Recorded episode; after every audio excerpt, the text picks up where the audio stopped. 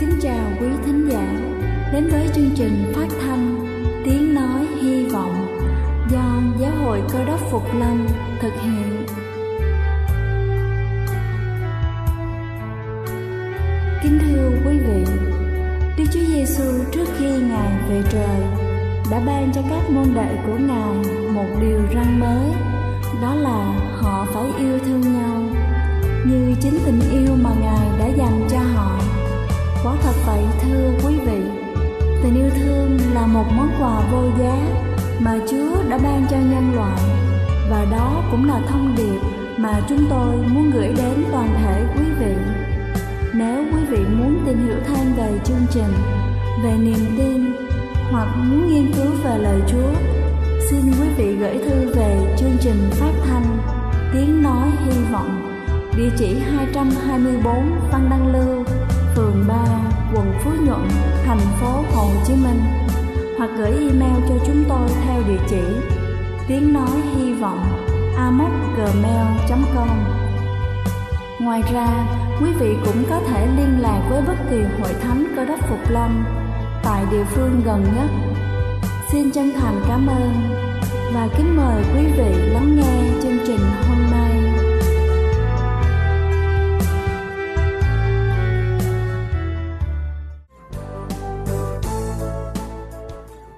Xin kính chào quý vị thính giả trên khắp cả nước. Cầu xin Chúa luôn ở cùng và ban phước thật nhiều trên đời sống của quý vị.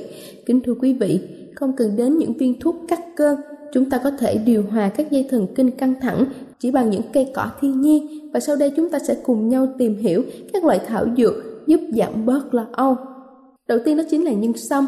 Nhân sâm là loại thảo dược từ lâu đã được sử dụng để điều trị âu lo, ung thư, mệt mỏi mãn tính, cải thiện khả năng nhận thức, đau tim, huyết áp cao, những khó khăn thời kỳ mãn kinh và căng thẳng kéo dài, nhưng song có tác dụng ngăn ngừa các rối loạn thần kinh, làm chậm nhịp tim và làm giảm nhu cầu oxy của tim, tăng hưng phấn cho thần kinh, tăng sức lực, tăng khả năng lao động. Ngoài ra nó còn là liều thuốc bổ giúp phục hồi và thậm chí là liều thuốc an thần cho những ai bị yếu hay là mệt mỏi vì bệnh tật hoặc là tuổi già. Và lưu ý là chỉ sử dụng nhân sâm vào buổi sáng hoặc buổi chiều, không sử dụng vào buổi tối để cơ thể được nghỉ ngơi tốt hơn. Ngoài ra, nên cẩn thận khi dùng với liều lượng lớn có thể gây mất ngủ. Sau khi dùng nhân sâm không được ăn hải sản hoặc là củ cải vì chúng rất kỵ với nhau. Thứ hai đó chính là cây hoa cúc. Loại cây có vị đắng ngọt, tính bình, có thể hỗ trợ đẩy lùi bệnh như là dị ứng, chống lo lắng, hen suyễn, đau bụng và hội chứng co thắt tiền kinh nguyệt. Một nghiên cứu đã cho thấy điều trị huyết áp cao chỉ trong vòng một tuần với hoa cúc. Các chứng đau đầu, chóng mặt, mất ngủ có dấu hiệu cải thiện nhanh chóng. Ngoài ra, loại cây này còn có tác dụng với chứng đau đầu do trúng gió hoặc là người bị lên hen suyễn. Lưu ý là chúng ta nên tránh sử dụng hoa cúc nếu như đang dùng chất làm loãng máu như là warfarin. Thứ ba đó chính là bạc hà thơm. Đây cũng là một phương thuốc tuyệt vời để làm dịu các dây thần kinh nhờ tinh dầu bạc hà và chất methon bốc hơi nhanh, gây cảm giác mát và tê tại chỗ. Khi dùng với liều rất nhỏ có thể gây hưng phấn, làm tăng bài tiết của tuyến mồ hôi, hạ nhiệt độ cơ thể. Dương gian dùng bạc hà thơm để điều trị đau bụng kinh nguyệt, chữa lành vết thương, giảm tiêu hóa, ngăn ngừa chứng mất ngủ và thư giãn các dây thần kinh, giảm thiểu lo lắng, trầm cảm hoặc là nhịp tim đập không đều. Nó cũng làm chúng ta trở nên bình tĩnh và xoa dịu triệu chứng buồn nôn, chán ăn, những vấn đề căng thẳng liên quan đến tiêu hóa. Lưu ý đó chính là uống nhiều sẽ bị lạnh người, âm hư gây ra sốt, ho, không dùng cho người gầy yếu suy nhược toàn thân, táo bón, huyết áp cao, bị ngứa, trẻ em dưới một tuổi. Thứ tư đó chính là nấm linh chi. Nấm linh chi là một loại thuốc bổ tổng thể để tăng cường năng lượng, chống lại căng thẳng.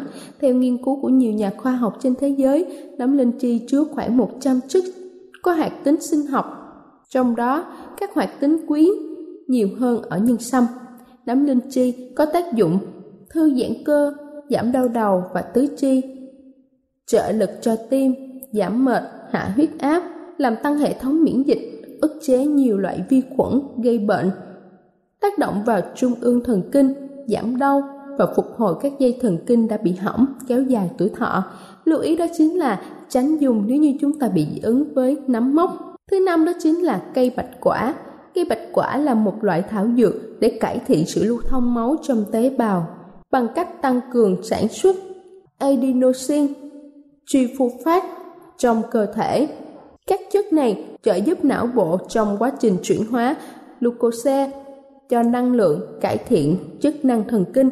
Khi chúng ta mệt mỏi căng thẳng, não kém tập trung, cây bạch quả sẽ tăng tuần hoàn máu lên não, khắc phục các triệu chứng buồn nôn, căng thẳng, nhức đầu, thần kinh bất an, giúp não luôn được minh mẫn. Những chất chiết ra từ lá bạch quả chứa các flavonoid, lycosid và các terpenoid được sử dụng trong dược phẩm làm tăng trí nhớ, chống lại các tác nhân gây chóng mặt, chỉ chứng ngủ gật, kém trí nhớ hay cấu gắt của người cao tuổi. Lưu ý là không dùng cho phụ nữ có thai. Một số tác dụng phụ hiếm có như là rối loạn tiêu hóa, nổi mụn hay là nhức đầu. Thứ sáu đó chính là trà xanh. Ngoài cung cấp năng lượng, trà xanh cũng cung cấp các lợi ích về sức khỏe như là giảm huyết áp, đau đầu, các triệu chứng tiền kinh nguyệt. Người ta hay đun nước trà xanh uống, nhưng nước này dễ thiêu nên phải rửa thật sạch, chừng nước sôi thật lâu và không nên uống nước trà để qua đêm. Với những người thần kinh nhạy cảm, khó ngủ thì không nên uống nước trà vào buổi tối vì chất caffeine trong trà xanh sẽ gây kích thích làm mất ngủ. Lưu ý là không nên uống lúc đói vì chất tamin dễ gây kích thích niêm mạc dạ dày. Cuối cùng đó chính là cây đậu ván dại. Trong y học cổ truyền, đậu ván có tên thuốc là bạch đậu, có vị ngọt, hơi tanh, mùi thơm dịu, có tác dụng mát, thanh nhiệt, bổ dưỡng, giải độc. Các đậu ván dại làm tăng sự trao đổi chất và là một trong những loại thuốc tuyệt vời để giảm mệt mỏi. Trong dung gian hay dùng để chữa cơ thể nóng hầm hầm do cảm nắng, nhức đầu, khô cổ, bức rứt, khó ngủ.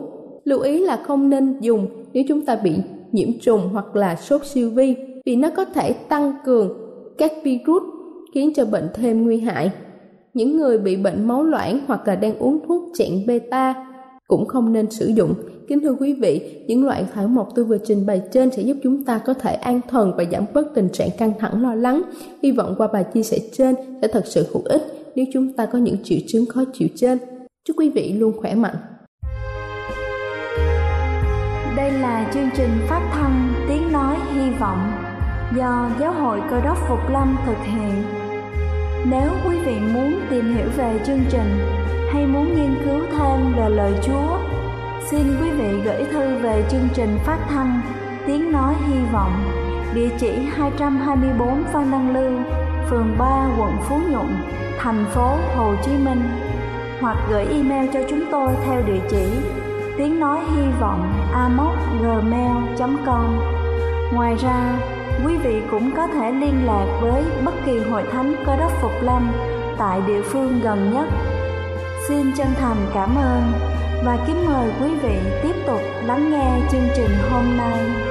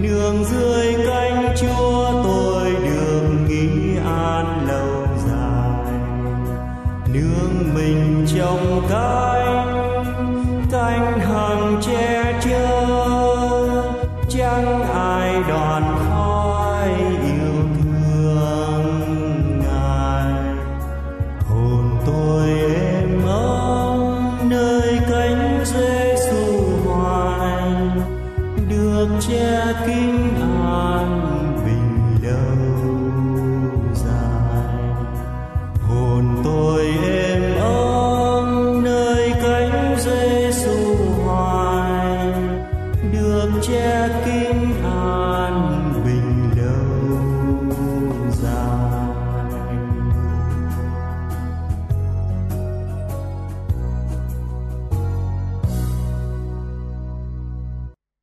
thưa quý ông bà và anh chị em thân mến, chúng ta biết rằng Sạc Đặc Quyên đã làm đảo lộn thế giới khi mà ông phát hành quyển sách có tựa đề là Nguồn gốc muôn loài vào năm 1859. Các nhà khoa học tìm các bằng chứng hóa thạch của tổ tiên đã tuyệt chủng của nhân loại và chúng ta biết rằng vào năm 1910 nhà khảo cổ Sạc Dawson đã tìm thấy vật mà ông nghĩ là vượng quá độ trong bộ hồ sơ về quá thạch. Nhưng thực tế, vật mà ông tìm được chỉ là một trong những sự lừa dối có ảnh hưởng sâu rộng nhất ở trong lịch sử con người. Và cuộc tìm kiếm sau này mọi người biết đến là của Bisdauman. Ông tìm thấy một vài mẫu xương sọ và quai hàm còn nhiều răng. Dawson đã đem những gì ông phát hiện được đến cho nhà cổ sinh vật học, người chứng nhận sự xác thực của các vật. Cuộc khám phá của Bisdauman nhanh chóng được tường thuật ra khắp thế giới. Nhưng thưa quý vị, sự lừa dối đằng sau sự kiện của ông lần lần đã được làm sáng tỏ. Hoàn cảnh và chứng cớ hoàn toàn không trùng khớp. Vào những năm 1950 càng có nhiều cuộc khảo cổ và kiểm tra rõ ràng hơn, cho thấy các xương sọ thật ra chỉ khoảng 600 tuổi. Còn xương quai hàm là của một con đười ươi. Rõ ràng một số nhà chuyên môn để dũa cho răng trên hộp sọ mòn xuống, nhuộm nó lại và dựng lên một cuộc khám phá này. Kính thưa quý vị, có một số điều xấu xa trong bản chất của sự nói dối. Không ai thích tính này, nhưng nói dối dường như là thường đáng tin.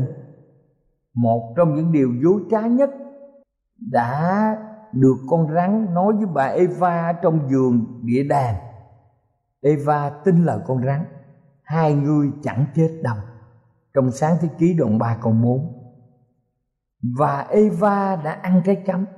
Kể từ ngày đó, Chúng ta đã lắng nghe nhiều lời nói dối. Ngay cả khi mà chúng ta đối diện với sự chết, Bằng cách này hay bằng cách khác, Chúng ta vẫn nắm lấy niềm hy vọng. Nhưng đây là niềm hy vọng mơ hồ rằng có điều gì đó vẫn sống động đằng sau sự chết của con người. Lời nói dối này trở thành một trong những sự lừa gạt được nhiều người trên thế giới này tin cậy nhất. Thưa quý ông bà và anh chị em thân mến, vấn đề rất quan trọng đối với mỗi người chúng ta là điều gì xảy ra khi chúng ta chết. Trong kinh thánh cho chúng ta biết, chết chỉ là một giấc ngủ. Kinh Thánh nói với chúng ta rằng chết là một trạng thái vô thức. Thật vậy, Kinh Thánh so sánh sự chết như là một giấc ngủ. Trong sách truyền đạo đoạn 9 câu 5 và câu 6 viết như sau. Kẻ sống biết mình sẽ chết nhưng kẻ chết chẳng biết chi hết sự yêu sự ghét sự ganh gỗ của họ thải đều tiêu mất từ lâu họ chẳng hề còn có phần nào về mọi điều làm ra dưới mặt trời. Và sứ đồ Führer khẳng định lại điều này trong bài giảng của ngày lễ ngũ tuần khi ông nói về vua David. Ở trong sách công vụ đoạn 2 câu 29 viết như sau.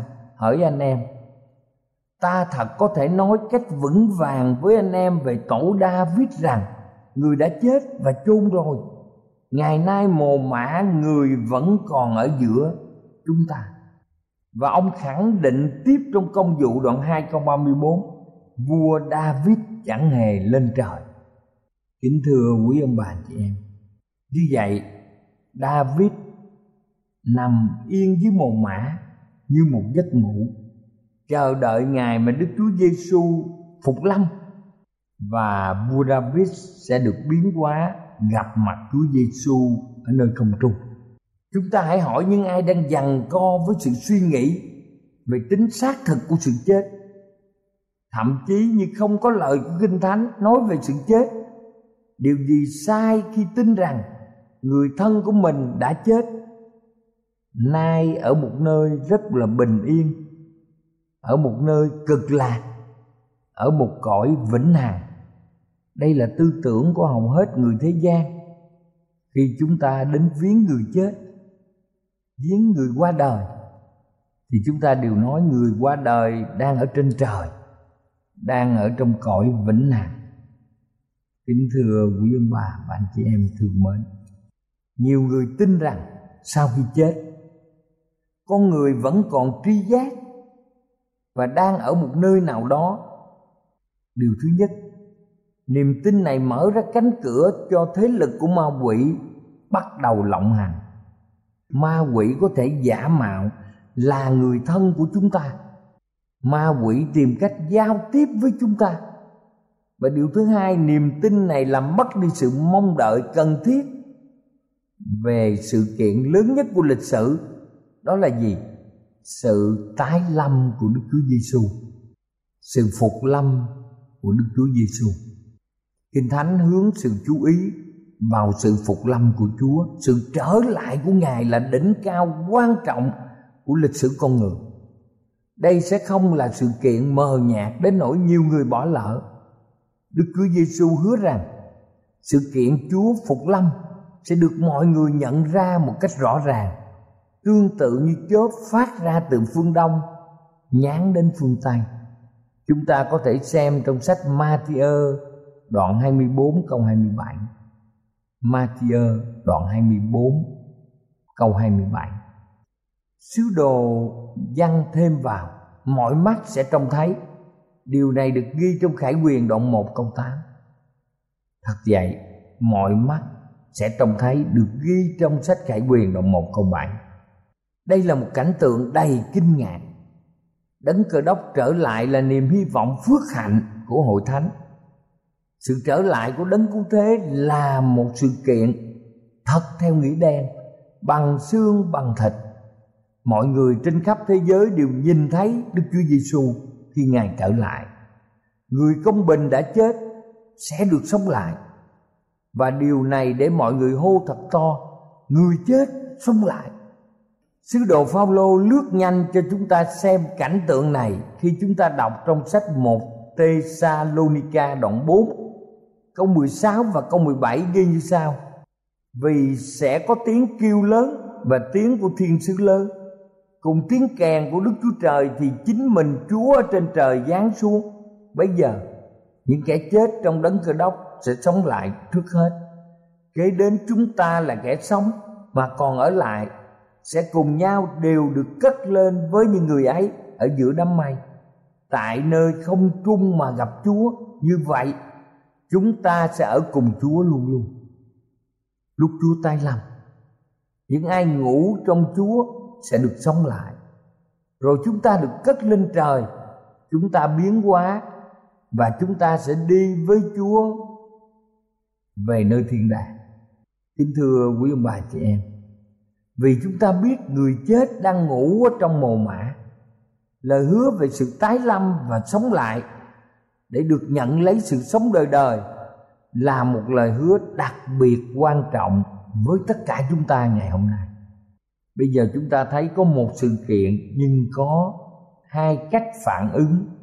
Chúng ta nhớ rằng trong chiến tranh thế giới lần thứ hai, các tù nhân chiến tranh rất kinh ngạc khi nghe tiếng máy bay bay sát trên trại giam của họ, khi họ chạy ra khỏi doanh trại mọi người nhìn xem cờ vẽ trên máy bay là của nước nào. Sau đó các tù binh reo mừng, vẫy tay và ôm nhau. Đây không phải là máy bay của địch thủ, mà thuộc phe đồng minh của họ.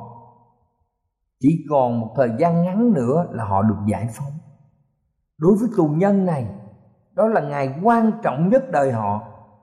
Nhưng đối với một nhóm người khác, đó là những người cai tù những người đã từng đánh đập, bắt bớ và giết những tù phạm, thì tiếng gầm rú của động cơ, máy bay của đồng minh mang lại sự khiếp sợ cho họ. Và chắc chắn không phải là niềm vui cho họ. Những người cai ngục nhìn chằm chằm các chiếc máy bay không thể tả nỗi lo sợ của họ. Đối với họ, ngày phán xét đã đến, và chẳng bao lâu họ đã phải tường trình những việc làm tàn ác của mình với các tù nhân chiến tranh. Thật kinh khủng, những người canh gác đã phải bỏ khu vực nhà giam khi quân đồng minh đến trại giam và những người cai ngục đã quyết định chạy trốn vào rừng sâu. Cho nên, kính thưa quý ông bà chị em, chúng ta thấy hai tình trạng, sự khiếp sợ và niềm vui mừng trong khi sự sống lại là khoảnh khắc đoàn tụ đem lại niềm vui mừng thì đó cũng là ngày kinh khiếp đối với những ai không chuẩn bị tiếp đón Chúa. Điều gì sẽ là sự kiện vui mừng nhất trong lịch sử địa cầu và cũng là giây phút khủng khiếp nhất cho một số người khác. Những ai không sẵn sàng tiếp đón Chúa Giêsu, họ sẽ tuyệt vọng đến nỗi họ chạy trốn khỏi cảnh vinh quang mà mọi người có thể thấy khi Chúa tay lâm. Họ sẽ nói với núi và đá lớn rằng hãy rơi xuống chặn trên chúng ta đặng tránh khỏi mặt của đấng ngự trên ngôi và khỏi cơn giận của chiên con. Thưa quý vị, điều này được ghi trong sách Khải Quyền đoạn 6 câu 16. Khải Quyền đoạn 6 câu 16. Hãy rơi xuống trận trên chúng ta. Đặng tránh khỏi mặt của đấng ngự trên ngôi và khỏi cơn giận của chiên con. Không ai trong chúng ta lại muốn ở trong nhóm những người đau đớn này. Đức Chúa Giêsu đã dự phòng mọi thứ để chúng ta có niềm vui trong khi chờ đợi Chúa trở lại. Cho dù là người đã ngủ yên trong Chúa hay là còn sống lúc Chúa phục lâm, chúng ta đều có thể chứng kiến cảnh đối đầu vĩ đại nhất trong lịch sử. Chúng ta có thể nhìn thấy lúc kẻ thù lớn nhất là sự chết bị nuốt chửng trong sự chiến thắng. Bà Ellen White đã mô tả sống động quan cảnh này. Bà viết rằng giữa sự trao đảo của địa cầu, sấm chớp vang rền, tiếng của con Đức Chúa Trời gọi các thánh đương ngủ. Ngài nhìn vào các ngôi mộ của người công bình. Sau đó đưa hai tay lên trời, Ngài kêu to, thức dậy, thức dậy, thức dậy. Người đương nằm ngủ yên trong các bụi hãy sống lại. Xuyên khắp địa cầu người chết sẽ nghe tiếng kêu đó và sẽ sống lại. Dòng người đông đảo từ mọi nước mọi chi phái mọi tiếng và mọi dân tộc từ khắp đất sẽ reo lên từ ngục tù của sự chết, họ bước ra, mặc lấy sự vinh hiển bất tử và đồng hô to, hỡi sự chết, cái nọc của mày ở đâu? Hỡi mồ mã, sự chiến thắng của mày ở đâu? Chúng ta không cần phải tin vào lời dối trá khi đối mặt với sự chết. Chúng ta không bám vào những hy vọng giả tạo rằng ở nơi nòi, rằng ở nơi này rằng ở nơi kia, bằng cách nào đó sự sống vẫn còn tiếp diễn, thật ra đó là sự tuyệt vọng. Chúng ta có niềm hy vọng phước hạnh vì đã cướp lấy năm của sự chết. Chúng ta chờ mong ngày đoàn tụ trọng đại khi Chúa Giêsu phục lâm. Trong đám mây vinh hiển, đánh thức mọi kẻ chết sống lại. Chúng ta có thể chờ mong nhận lời chào gặp mặt mà không có lời chào kính thưa quý ông bà và anh chị em.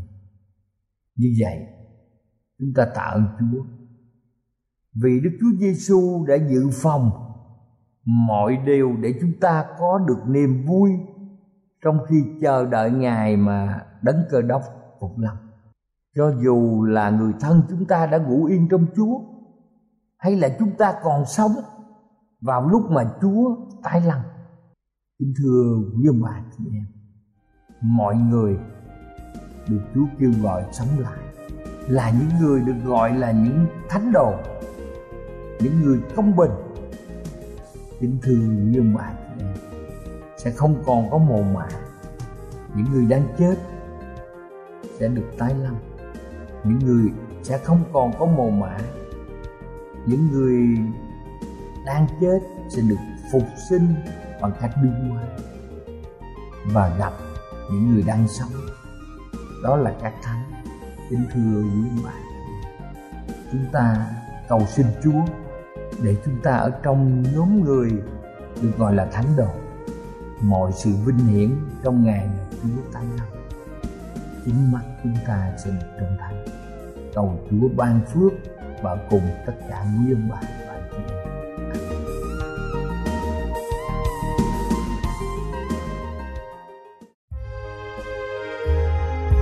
Đây là chương trình phát thanh Tiếng Nói Hy Vọng do Giáo hội Cơ đốc Phục Lâm thực hiện. Nếu quý vị muốn tìm hiểu về chương trình hay muốn nghiên cứu thêm về lời Chúa, xin mời quý vị gửi thư về chương trình phát thanh Tiếng Nói Hy Vọng, địa chỉ 224 Phan Đăng Lưu, phường 3, quận Phú Nhuận, thành phố Hồ Chí Minh hoặc gửi email cho chúng tôi theo địa chỉ tiếng nói hy vọng gmail.com Ngoài ra, quý vị cũng có thể liên lạc với bất kỳ hội thánh cơ đốc phục lâm tại địa phương gần nhất. Xin chân thành cảm ơn và hẹn gặp lại quý vị trong chương trình lần sau.